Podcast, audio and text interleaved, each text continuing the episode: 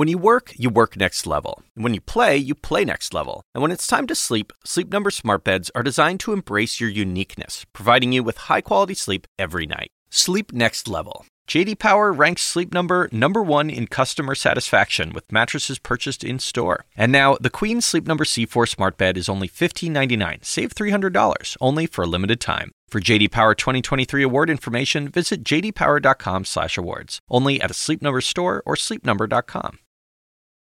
Does Monday at the office feel like a storm? Not with Microsoft Copilot. That feeling when Copilot gets everyone up to speed instantly? It's sunny again. When Copilot simplifies complex data so your teams can act, that sun's shining on a beach. And when Copilot uncovers hidden insights, you're on that beach with your people and you find buried treasure. That's Microsoft Copilot. Learn more at Microsoft.com/slash AI for all. Live from New York, I'm Julia Chatterley. This is First Move, and here's your need to know. State shutdown. Another region of India announces a lockdown as COVID cases total 20 million.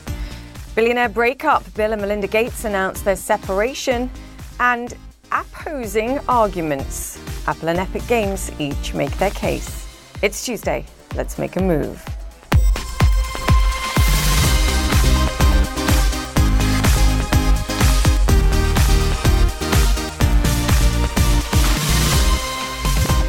Warm welcome once again to First Move. Great to have you with us on this Tuesday where tech breakups are once again making headlines, but we aren't, of course, talking antitrust action by regulators. No, the sad news that Bill and Melinda Gates are separating after 27 years together. What's it going to mean for their foundation and for the global health causes in particular that they've championed for decades now? All the details on that coming up. For now, though, no fortunes are being made or lost on Wall Street this hour. We are set for some consolidation, as you can see, some weakness there after recent gains. And a speech yesterday, Fed Chair Jerome Powell using the F word, don't panic, we're talking froth, to describe parts of the equity market, while Bank of America used the phrase inching towards euphoria. Hmm.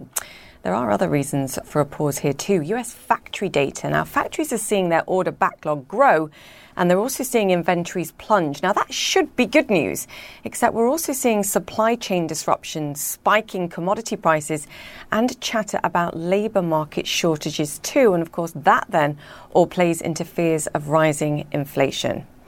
Now, good news from Europe today, with Germany hoping to ease lockdown restrictions as France begins its gradual reopening too. China and Japan, meanwhile, are closed for holidays. Hong Kong, as you can see, higher there after both UBS and Nomura produced upbeat reports on future growth for Hong Kong, which is good news. Now, the crisis in India, however, only worsening. New calls for wider economic lockdowns there as the country's COVID death toll passes another terrible milestone. And that's where we begin today's drivers 20 million COVID cases in India. More than 220,000 people have now lost their lives, and that includes nearly 3,500 in the past day alone. The leader of the Indian opposition wants a nationwide lockdown. The state of Bihar, the latest to announce its own restrictions. Sam Kiley joins us with more. Sam, great to have you with us. You and I were talking yesterday about the need and the arrival of aid in the country, but we also were discussing how it gets to the places that it's needed. Do we have any more information on whether it's getting through to those hotspots and obviously helping to save lives? Well, Julia, it's a very opaque to say the least. So, if we take the example of the $100 million worth of aid uh, being sent by the United States. It's not all here yet. It's being it's arriving almost daily. I understand there's been a, an aircraft, heavily laden aircraft, arrived today.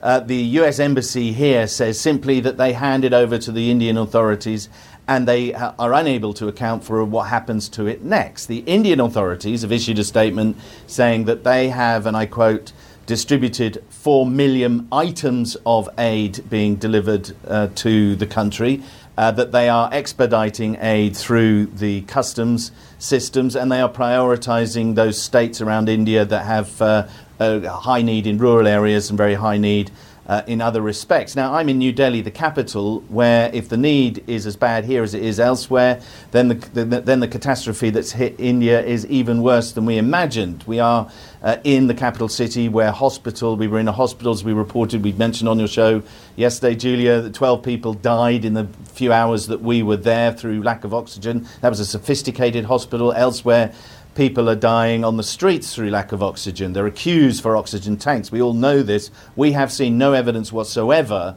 of any foreign aid reaching anywhere inside New Delhi. We've repeatedly asked uh, both the Indian Ministry of Health, uh, the local administrations uh, to explain this, uh, and indeed uh, two major donors, the US and the UK, the United Kingdom. None of them seem to be able to account for what has been a pretty effective international aid effort in terms of getting equipment and goods into India, but it's very difficult to see where it's gone. That is not to say that it hasn't been distributed, merely that we are unable to find out from any of the authorities or any of the donors where specifically aid is going. But the Indians are saying that they've distributed 4 million items. I'm not sure if that means individual gloves right through to oxygen production plants. They have also said that uh, six oxygen plants have been established in Delhi. Uh, but that's it so far in terms of where this aid is going. And it's going to trouble the donors. I think that's why the donors are simply not answering questions about where this has gone because there's always a catch 22 with donations, particularly ones given in the emotional heat of the horrors that are unfolding on people's television screens, Julia, is that donors don't want to be seen to be over accounting for it for fear of being put under pressure by their own taxpayers to stop giving until they know where it's going to end up, Julia. No, you're right. And it's a huge country and it's a complex logistical effort, and it's tough to see and how to choose between huge need in various parts of the country too. But Sam, thank you for uh, trying and um, keep requesting information for us, please. Thank you. Sam Kiley. Okay, two people who've been at the forefront of the global response to COVID are Bill and Melinda Gates. Their foundation pledged more than $1.5 billion in response, just a fraction of the $54 billion they've donated to charity in recent years. And now they're getting divorced. Christine Romans joins me now. Christine, we can talk about the the personal side of this, sure. but but let's talk about the foundation side. I mean, it's a shock. I think everybody was shocked because they're so synonymous with yeah. each other, quite frankly, and the work that they've done over decades. And this partnership, what has been able to do has been nothing short of phenomenal. You talked about the $54 billion they've given away, but they've really remade how rich people think about philanthropy. I mean, they go at some of the thorniest, most difficult situations in the world and laser focus money and intelligence and ideas on fixing um, those problems. There, there are other um, CEOs and wealthy people around the world who've said, look, Bill and Melinda Gates have figured this out. I'm just going to give my money to them, not try to start my own foundation to compete because they have found sort of the secret sauce. What they're saying, uh, and really caught a lot of people by surprise, they, they will work together for their foundation, but they won't be working together as a married couple anymore. We no longer believe we can grow together as a couple in this next phase of our lives. They are uh, saying that um, they have three children, that, that is three incredible children. They've spent 27 years together. They're very proud of the work they've done in the philanthropy and will continue to do that, Julia. They just will not continue as a married couple. Yeah, I mean, they've set the standard, I think, haven't they, to your point, for those with wealth all around the world and how to give it with the giving pledge, of course, is, is one of the huge issues. You know, no one ever knows what's going on in terms of um, a marriage or a relationship. Sure. I'm not married, I don't have children. It's incredible that they've been together for 27 years. And um, you and I were discussing off air if you have to look at a relationship and the product of that relationship and a metric for success, these guys have it. I mean, a lot has been accomplished here. Three incredible children, in their own words. This philanthropy, 27 years uh, of of marriage, and a, a nest egg that is something like 130 billion dollars. I mean, Bill Gates, of course, is the f- co-founder of Microsoft uh, all the way back in in the 70s, and he literally put a computer on every desk uh, in this country, if not uh, around the world. You know, in an interview a couple of years ago, Julia, um, Melinda Gates talked about the give and take in a marriage. Let's just listen to that a little bit about how, you know, she's married to Bill Gates and the Bill Gates brain, uh, yet there is still this, this give and take. Listen we would go to dinner parties, and when someone would throw out a question, Bill would immediately answer it. And he had, you know, the perfect, whatever, answer for it.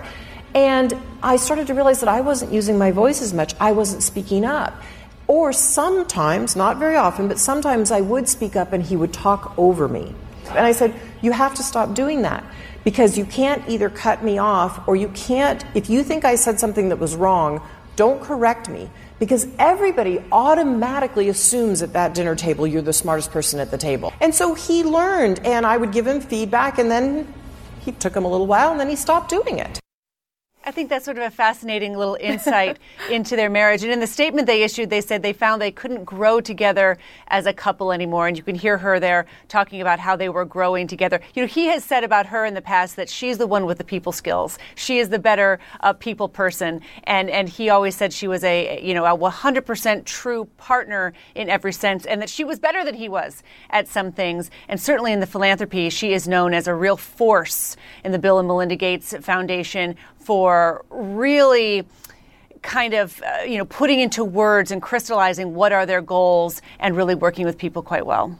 And they've said that partnership will continue. But you know what? I tell you what, over the past 18 months, with what people have been through with the pandemic, if that doesn't teach you what's important in life, what you need, that time is precious, what the future needs to look like, then I think nothing will. So I think um, it's a brave decision. And we wish them both well. Yes, we do. Christine, thank you. Christine Romans there. All right, to London now, where G7 foreign ministers are holding their first face to face meeting in two years. Some of the things they'll be talking about relations with China, Russia, and Iran, as well as the crisis in Myanmar. Nick Robertson is live in London with the latest. No shortage of tough topics to discuss, Nick, but I think we have to talk about the fact that for the first time in what, 18 months, we are seeing leaders all together in one place and not doing this via Zoom or some form of other digital technology. Yeah, although when you look at the family photograph, it's not like your average family photograph at these big uh, G7 summits where everyone's standing side by side. You know, it's all very carefully diplomatically positioned. But this one, they're standing on the stairs and everyone's got a whopping great big space between them and the next person. But that's the way they're getting this done. Uh, there have been COVID tests on site. There are strict protocols on how big the delegations can be. But it's the issues that they've had to discuss face to face. This really is teeing up uh, the Leaders Summit, which comes in about a month. So they're getting their ideas together on China, on Afghanistan, on Iraq, on Syria, on Libya, on Myanmar, and on a whole host of issues. And China's the one that's had the sort of most time devoted to it. Uh, and to that point, they've actually invited along the G7, of course, United States, Canada, Japan, France, the UK, Germany, Italy, but they've invited along nations with a big stake in in the Indo-Pacific as well, like India, like Australia, like South Korea. Also, South Africa has been invited. Uh, the Brunei Foreign Minister is there representing the ASEAN nations.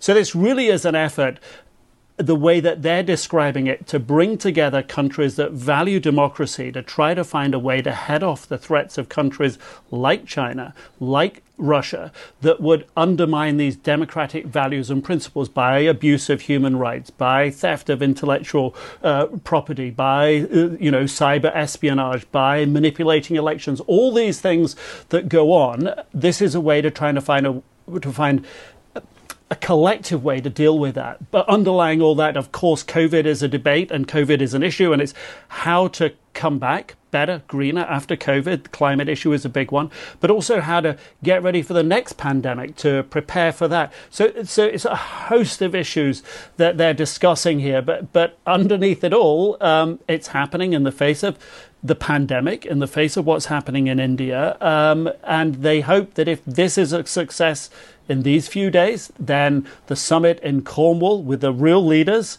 that can also go off with these COVID protocols can go off well. Yeah, fingers crossed. And um, to your point, a lot of important discussions to take place too. Nick Robertson, thank you so much for that. All right, let me bring you up to speed now with some of the other stories making headlines around the world. At least 23 people have been killed after an overpass carrying a subway train collapsed in Mexico City, sending train cars onto the traffic below. Surveillance video caught the moment it happened late Monday evening. Dozens of people are being treated in hospital. CNN's Matt Rivers is on the scene and he joins us now live from Mexico City. Matt, great to have you with us. I mean, clearly, we're interested in what on earth happened here. I believe it was a relatively new piece of, of the subway system. But what do we know about those that were injured and their status at this moment? Yeah, so at this point, uh, as you mentioned right off the top there, Julia, 23 people confirmed to have lost their lives as a result of this incident. 79 people have now been hospitalized as a result of this. Unfortunately, we know uh, that uh, included in the death toll, as well as people who were hospitalized, some with serious injuries, are children. Uh, children are included in both of those figures. In terms of what happened here, that's going to be the big question moving forward over the coming days and weeks. What we know is that it was about 10:30 p.m. local time uh, yesterday evening here in Mexico City when that section of this overpass that is just behind me, you can see it's quite a large overpass. It was built within the last uh, 10 years or so when a section of it simply just collapsed suddenly uh, and without warning, taking those two subway train cars down with it and ultimately uh, landing on at least one car uh, that was driving along the road here uh, underneath. Hundreds of rescue personnel responded very quickly. Uh, they were able to get a lot of people that were trapped out relatively quickly, uh, but unfortunately, they weren't able to save everyone. We actually saw several bodies being removed from the debris within the last several hours. Uh, but the concerning part about all of this, beyond just the deaths and the injuries, would also be the fact that many people saw this coming. This line was built by the Mexico City government uh, and it was inaugurated back in 2012. But in 2014, there were structural problems identified with this line. Uh, more than half of the stations along this line were closed for structural repairs. There was damage during the 2017 earthquake. So, this is a line that has uh, has had problems before, Julia, and so many people in this neighborhood and all across the city, really, because this is huge news in, in Mexico right now, are saying, How did this happen? Something clearly went wrong. We don't know what went wrong, but there was a catastrophic collapse here. Uh, and so clearly something was at fault, and that's going to be what investigators are going to try and determine, uh, you know, over the next several days and, and weeks and maybe even months. Matt Rivers, thank you for that update there. Okay, still to come on First Move, the Indian pharma firm that says it's just weeks away from requesting approval for the country's second domestically developed vaccine. And Apple has, quote, total control over iPhone users, so says Epic Games CEO. More of that trial coming up on the show. Stay with us.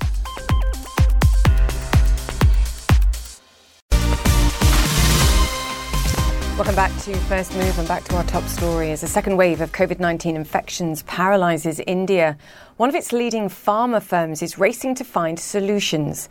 Zydus Cadila, also known as Cadila Healthcare, has a vaccine in late stage trials. It hopes to apply for emergency authorization later this month. It also has a drug to treat moderate cases of COVID 19, which was granted emergency use authorization just last week. And joining us now is Sharvil Patel. He's managing director of Zydus Group. Sharvil, fantastic to have you on the show. Let's talk about that antiviral agent first. Virafin, I believe is the name. Just explain how it works. So thank you, Julia, for having me on. Uh, so I'm we're very excited with the uh, results of our clinical study that just got over and we got emergency use. So you know, interferons are the uh, naturally occurring proteins in a human body, and for the, any kind of virus infection, the first line of defense is for the body to produce interferons, which removes the uh, stops the virus replication and allows the immune system to remove the virus. I think this we could prove both in our in vitro and in vivo studies. So we did an in vitro study which showed that this is significantly more potent than any of the antivirals that are currently used for the treatment of COVID. So that was the one first positive thing. This treatment has always been used for hepatitis B and C, which are other viruses. So we knew that this works against multiple viruses. Same is what we could prove when we did a patient study in India in moderate cases, where we showed that we rem- we reduced the virus replication and removal by showing RT-PCR negative in eight days. We showed a two-point improvement on the WHO ordinal scale of improvement, which is significant. We showed less oxygenation requirement for the patients who were taking Virafin, and also other symptoms were uh, reduced, and that the number of days of hospitalization was reduced all of that was done against standard of care and in india standard of care includes treatments which are steroids maybe remdesivir and others and We have cohort analysis of against all of these with conjunction with Virafin and use independently. And all in all, in all of the data, either we are equivocal or statistically significantly better. So that gives us the confidence that use of this in early treatment can help patients a lot. And the beauty of this product is that it's a single dose and uh, which helps in terms of convenience of dosing, uh, and it can be given by any medical practitioner. Wow. Okay, so it stops the shedding of the virus. It helps the body, the body's own immune system, fight back and protect itself as well. Just give us a sense, if you can, how quickly, once somebody's been diagnosed with COVID, how quickly, what's the window that they get this vaccine? And then I guess the most important question is manufacturing. How quickly can you produce this and start helping people and, and saving lives as soon as possible? So, so the patient, the trial that we had conducted was on moderate patients who were already in the hospital. Right. So I would assume that they were at least three to five days post-infection. Uh, and the and you know it being a very strong antiviral agent, and we know that the virus is active for the first eight to ten days. The the the way of treatment this would be that as soon as possible one should uh, use this because it is an antiviral agent and using this later has lesser benefit versus using it earlier when the virus is not replicated enough and not destroyed the epithelial cells and created other problems. And the second part to your question related to the capacity so you know it's a it's a biological product. We've been we have been manufacturing this but we have significantly put in capacities and investment to scale this up. We are going to be making it available immediately for 50000 patients in this month uh, but in the following month onwards, we will believe we can reach up to 10 lakh patients or 1 million patients per month. And you can achieve that in the next couple of months as you ramp up production? Yeah, so our hope is by end of June we can achieve a 1 million per month uh, uh, run rate. Yeah, I mean, I compare it to the number of cases out there, and it's it feels like a drop in the ocean. But I guess if you're giving it to to the most sick patients, if you can catch them early enough, then that's the important part. Let's talk about vaccines as well, because you obviously have and are in stage three or phase three trials with your own vaccine candidate, and we're expecting results, fingers crossed, this month. What can you tell us, just even in these early stages, about the efficacy, even if it's only with regards phase two? So I think this has been a very gratifying project for all of us. You know, this is one vaccine where Zydus has developed this from scratch. So we have been doing all of the technology development all the way to scale up, all the way to now clinical trial. I'm also very happy to say that this is by far the largest clinical trial done in our country, uh, where we have covered 28,000 volunteers for the for the administration of this uh, vaccine. So it is by far one of the largest trials that we have done, and we have been uh, good on recruitment. So in spite of vaccines being there, they have people have shown faith in terms of coming up for the clinical work on this. So I thank everybody for doing that. But more importantly, I think what we like about the vaccine is that it it is uh, it is a very the platform is an extremely safe platform, well established. Uh, we use don't use any other viral vectors which can cause other kinds of infection. So this vaccine is very safe in terms of multiple dosing it's, it's, stable at 25 degrees for at least four months. So, you know, in a country like India is important. We have gone through multiple cycles and it's shown good data in terms of it not uh, get, going to waste. The, again, the beauty of the vaccine is, will be that it is a needle-free uh, dosing. So it, it takes away a lot of fears for young people and people who have phobia with related to needles and vaccination. So again, it, it helps on that, and we have a whole new technology to deliver the vaccine for that. So all of that has been good. Our phase two efficacy, uh, you know, phase two you don't really see efficacy, but you see immunogenicity. We showed comparable immunogenicity to most of the peers that are there in the approved vaccines that are there in the country. Efficacy is something that we can only get to see post phase three, which we are confident of that in May we can achieve that uh, event number. Uh, and and as soon as we do that, we will file for our emergency use authorization. And what about in terms of uh, fighting variants that we're seeing in India? Are you also focused on the ability to adapt this if necessary to fight specific variants, or can you tell us anything about its? I know you're saying you can't give efficacy numbers, but the sense that it can fight the variants that we're already seeing. So again, yeah, that's a very important question. So I think two important things. One is it, I believe that in this uh, clinical study, this will be the most truly represented clinical study because we have, uh, you know, variants of critical nature in India and multiple of them.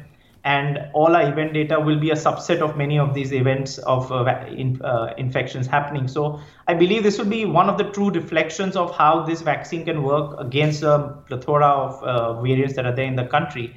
What is also good about this is that it definitely neutralizes many of the uh, of the viruses that are there. But more importantly, this platform is very scalable and very, and very changeable to the new variant. So in fact, against the the the British variant, the South African variant, the Brazilian, as well as the new Indian mutant variant. We have already finished three uh, upgradations to the uh, platform. We've already finished animal studies on them. Uh, so, you know, we would be able to, not in a long time, but in a very short period of time, repurpose the vaccine with the new variants, whichever become dominant. We keep our fingers crossed. Sharvil, very quickly, another vitally important question cost of both the antiviral and this vaccine. Can you give us just a comparison or a sense of, of how much this will cost? Because clearly there will be, I'm sure, people in India watching this and just wondering how they get access, whether they will be able to get access. So yeah, that's that's a very pertinent question to our country. Access and affordability is supermount in terms of how uh, one can get to use the medicines. So on our Virafin, we have committed and promised that to any of the standard of care, it will be substantially cheaper. It will be at least less than half or one fifth of the current treatments that are there for patients who are taking remdesivir and hospitalization kind of efforts. So we believe that we will bring it at very affordable pricing. And as I said again, it's a single dose. With respect to the vaccine, definitely our, our aim is that we will bring it at an affordable price. If you look at our track record in the last uh, one year, whether it was hydroxychloroquine, we were the largest manufacturers and distributors of hydroxychloroquine. We brought it below the government price. It was remdesivir. We are today the lowest priced remdesivir in the country by a magnitude of threefold. Uh, wow. If you look at dexamethasone, which is one of the steroids that is used, it is the cheapest steroidal uh, corticosteroid available in the country. So we we will definitely work on it to make sure we make it affordable. But obviously, uh, it has to make sense in terms of us being able to recoup all our investment. I understand. You give us hope, though, Sharvil. I'll let you go because uh, you and your team have a lot of work to do, I know. Sharvil Patel, Managing Director of Zydus Group, thank you for all your work. Okay, you're watching First Move. More to come. Welcome back to First Move. US stocks are up and running on Wall Street, and word from the NYSE that all traders can now return to the floor if they're vaccinated, perhaps contributing to reopening hopes in the United States. The Wall Street Bulls, however, taking a pause after recent record runs. As you can see there, we are lower in early trade this morning. European airline stocks are gaining altitude, though, as the EU makes new moves to open its doors to vacationers this summer. Vaccinated vacationers, that's a tough one to say. Word, too, that the number of US air passengers are at fresh 13 month highs. But once again, context is everything. Air travel still some 35% below peak levels in the United States. And um, a pretty cute visitor, if we have pictures of this. I think Baby Yoda actually run the. Look, now that's cute. That may be the best ring bell ever. There we go, Baby Yoda. May the force be with you. All right, another bite of the Apple, day two of the Epic Apple, Apple trial set to begin here in the United States. Epic Games CEO Tim Sweeney is expected to return to the witness stand a day after he strongly criticized Apple over its rules regarding the App Store. At the center, the core of this lawsuit, the 30% slice fee Apple charges developers on sales made through apps. Claire Sebastian joins me now. Sorry, Claire, couldn't help myself. No more puns, I promise. Um, it was quite fascinating, though, to, to listen to what the Epic Games CEO was saying because he was painting this picture of Apple having this huge hold, this monopoly. And of course, under US law, having a monopoly is not illegal. It's how you utilize that. And if you keep out competition, and that ultimately harms the consumer, he's got a case to make. Yeah, this is really the center of this. And what we saw uh, yesterday, Julia, uh, along with quite a few internal emails that both sides produced that frankly didn't make either side look very good, was this sort of framing exercise. The question of whether Apple's App Store is a market in its own right or is it part of a broader market. Now, obviously, Epic wants to make the, the, the argument that the, the App Store is a market in its own right, and therefore Apple shouldn't be allowed to set all the rules. They produced a number of, uh, of different internal emails, one in particular from uh, Apple executive Eddie Cue, uh, where he talks about getting people hooked into the ecosystem so they never leave. This gets back to the idea of abuse of monopoly power that Epic is trying to prove. Apple, of course, says no, that's not the case. They are part of a broader market, particularly in gaming. They made the point that consumers have a lot of choice about where they go uh, to, to, play their games. They pointed out that, that Epic uh, pays a 30% commission or thereabouts to have its games on consoles like Xbox uh, and PlayStation, though Tim Sweeney made the point that that's a different business model. Uh, and Apple, of course, also saying that, that, that, that this is you know, this is this is really of, of Epic's own making. The way they came, this whole case came about, the PR campaign uh, of last summer, using that to undermine them. So much more to come, Julia. But expect this framing exercise to remain remain at the centre of the arguments here. Hashtag free Fortnite. Do you think that mm-hmm. PR campaign backfires, Claire? I think it's a risk uh, it was certainly a risky move from uh, from Epic to do that last summer to basically publicly go out there and breach the terms of the contract that they had already signed uh, with Apple. And Apple is going to continue to use this against them. If you look at the opening statements, that the slides that, that Apple produced yesterday, there was another email. This one from Tim Sweeney, the CEO of Epic, to to a Microsoft executive in early August. He says Epic has plans for August that will provide an extraordinary opportunity to highlight the value proposition of consoles in PCs in contrast to mobile platforms. Apple making the argument that Epic was willing to deceive Apple but give Microsoft a heads up. They are trying to paint this as a sort of profit move from Epic, whereas Epic says this isn't about profits, this is about getting Apple to change its ways. So I think, look, this was very risky. Apple is going to continue probably to use this to undermine Epic as this trial continues. Watch this space. Claire Sebastian, thank you for that. Okay, after the break, we've heard it all before. Your call is important to us. But is it? After the break, MessageBird on a mission to end hanging around on hold.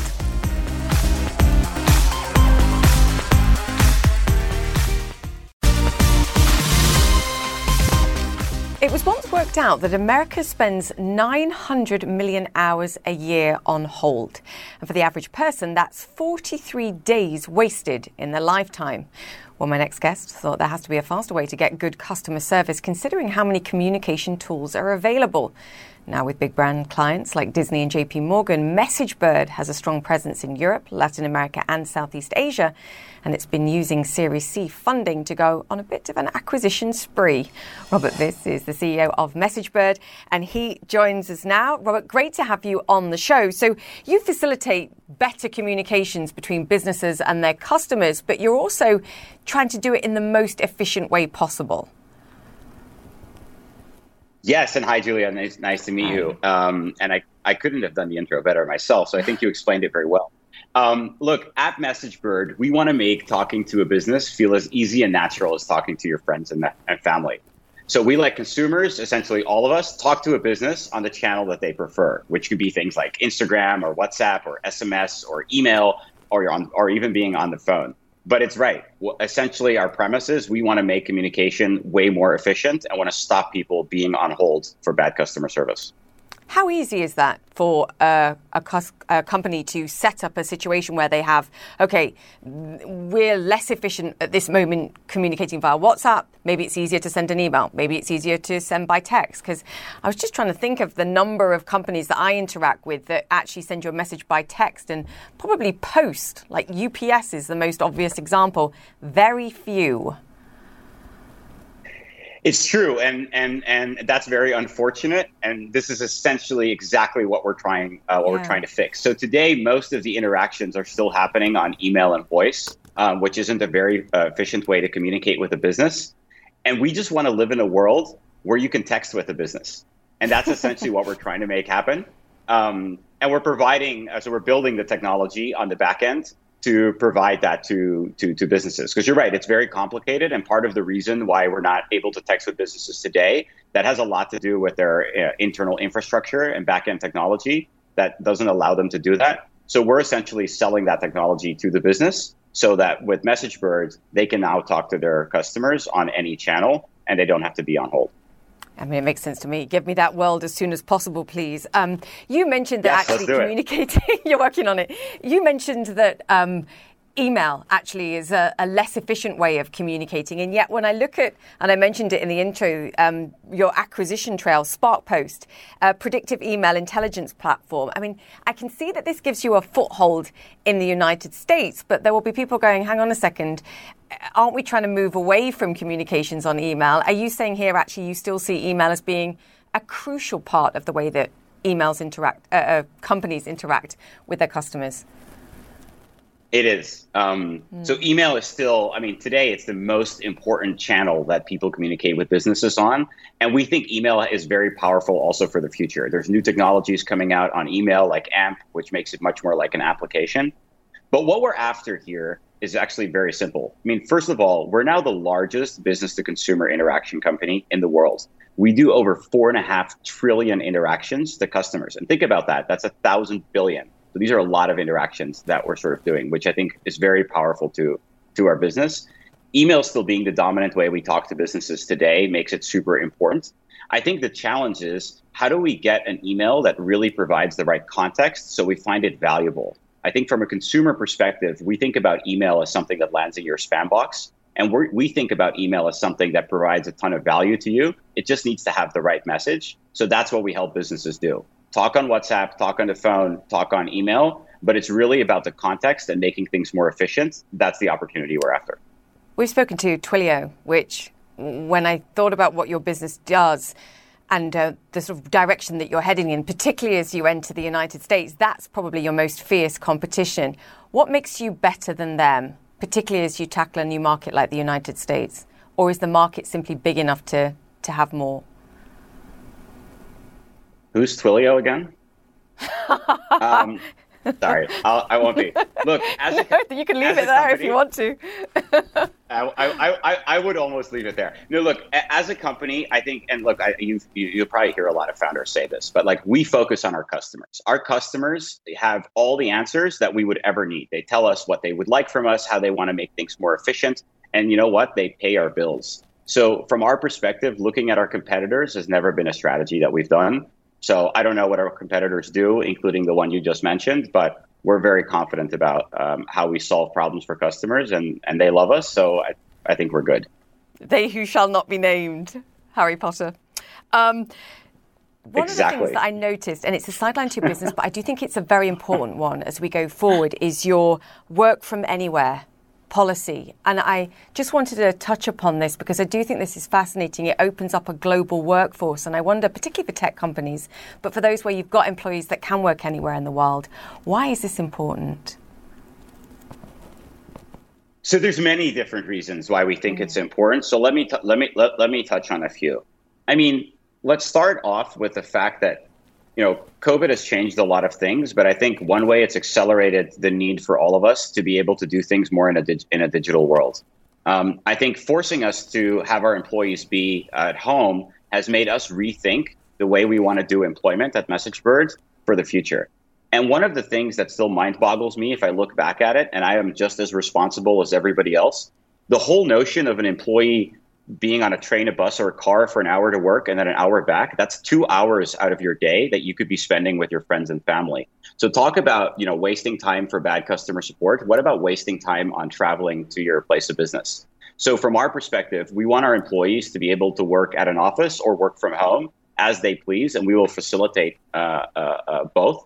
But we think that's very, very important in terms of the time and work ba- work life balance that they have but also let alone the environmental impact, right? Like it, this is a much more, I would say, cleaner way to to run employment. Um, and it's really of this time and world. People want to have a better work life balance. Sometimes they want to go to the office. Sometimes they want to stay at home and focus. We think this is a really, really good thing. Um, and we, we're excited to support it and have birds join us all across the world from any country. I think we now have like 50 countries, but we're excited to get to like 180, which I think is the total countries they are. I'd love to have an employee in every single country in the world. That's true globalization right there. Now that's ambition. I have 10 more questions for you, so come back soon, please. Robert Vis, the CEO of MessageBird, great to chat today. Thank you. Okay, after the break, in his final report for First Move, my heart is broken. John Defterios on Saudi Aramco's bumper earnings. Oil missed you. JD, that's it.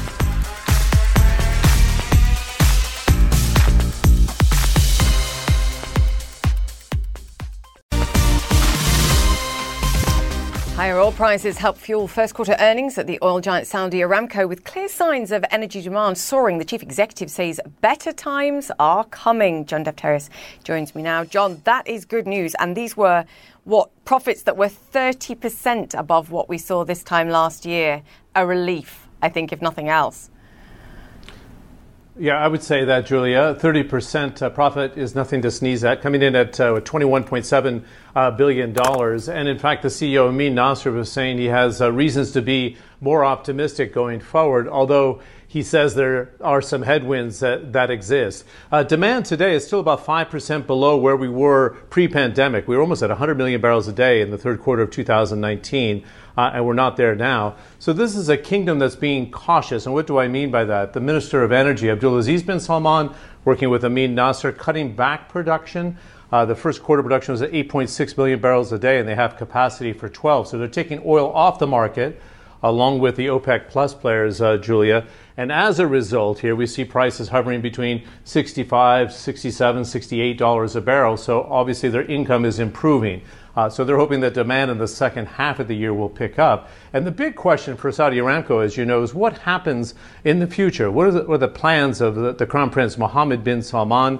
To try to sell another 1% stake. Uh, the two leading candidates are, are big oil importers in China and India. Mukesh Ambani of Reliance, who has the largest refinery in the world, uh, in discussions with Saudi Aramco as well, as well as CNPC of China. So this is not going to happen imminently. They're saying maybe one to two years. That was the latest guidance from the Crown Prince, uh, MBS. But if they can make it happen, it could raise another $25 billion. The danger here, longer term, is leaning too much on Saudi Aramco to raise mm. money for the State Investment Fund, the PIF, and also to help in the diversification. It is an energy company, it's done other things in the past, but you don't want to weight it down as we go forward here with the 2030 plan of the Crown Prince, Julia. It's such a great point. And you also provided me with a, another follow up question, as you always do, to make me look smart. And then when I ask you that question, you always say, Julia, that's a fantastic thing to be asking because you're so graceful and you are amazing. And our viewers are probably not aware, but that was your last chat with me on First Move because you're leaving after 25 years at CNN. And I am truly, truly heartbroken as is Richard Quest, who we tracked down on the streets of New York City because he also wanted to come and talk. Because, you know, the three of us, I've not been here this long, that long, but the three of us have had some real fun. And JD, you are amazing. I have never worked with someone so graceful, so smart and intelligent, so patient wow. and so funny. And we love you. Whoa, Richard? Whoa. Johnny D, Johnny D, there's JD. nobody else. there's nobody else who could get me out of the gym and uh, away from my workout other than to say, look, doing battle with you and Julia at Davos or on oil, where I constantly have to put you right, Johnny D, on these issues. But what am I? Who am I? who am I going to play with once you've gone? And we're going to miss you tremendously. You are unique, and when they made you, they broke the mold. well, that's a great compliment from both of you. You guys are surprising me here today. I'm not expecting any of this. I thought it was a straight hit on Aramco, and I thought it would be oh, fitting to finish on oil coverage, considering I cover it half the time, uh, being based in the Middle East. But uh, very quickly, I have nothing to complain about, actually. 25 years at CNN, 35 years on air. You both know that's a long time. Uh, traveled 70 countries.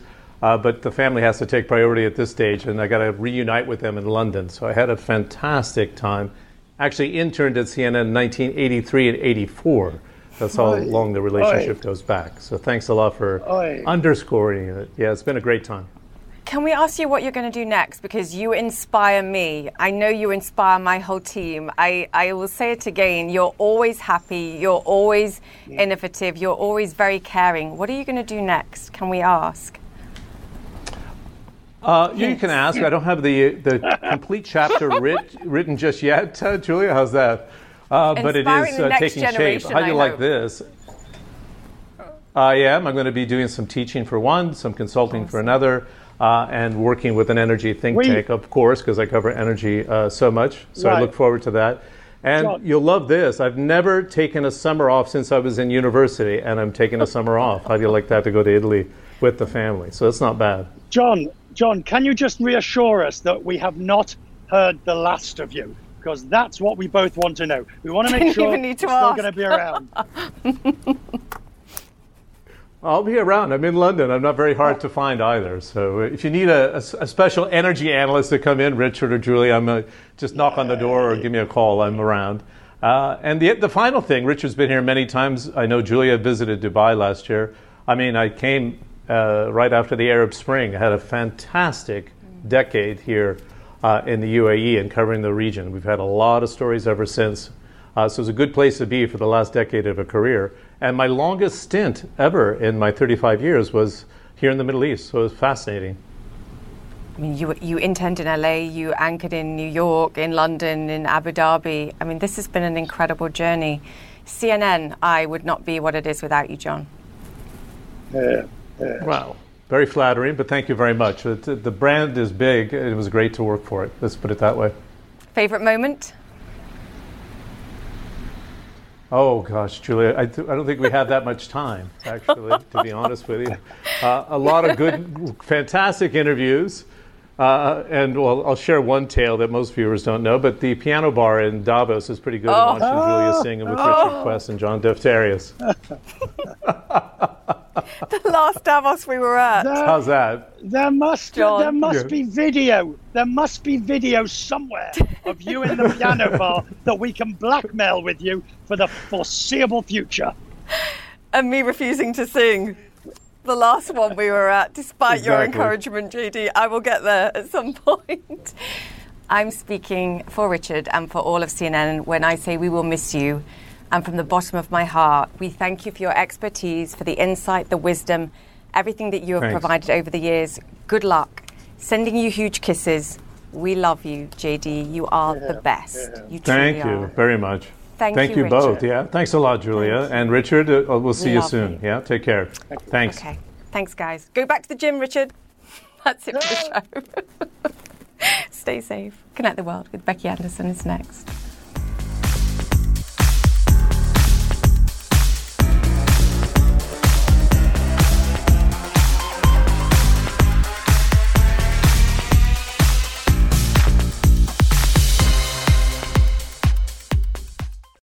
We all do things our own way. And since the way that each of us sleeps is unique, you need a bed that fits you just the right way. Sleep Number smart beds make your sleep experience as individual as you are, using cutting-edge technology to give you effortless, high-quality sleep every night. JD Power ranks Sleep Number number 1 in customer satisfaction with mattresses purchased in-store. And now, the Queen Sleep Number C4 smart bed is only $15.99, save $300 only for a limited time. For JD Power 2023 award information, visit jdpower.com/awards. Only at a Sleep Number store or sleepnumber.com.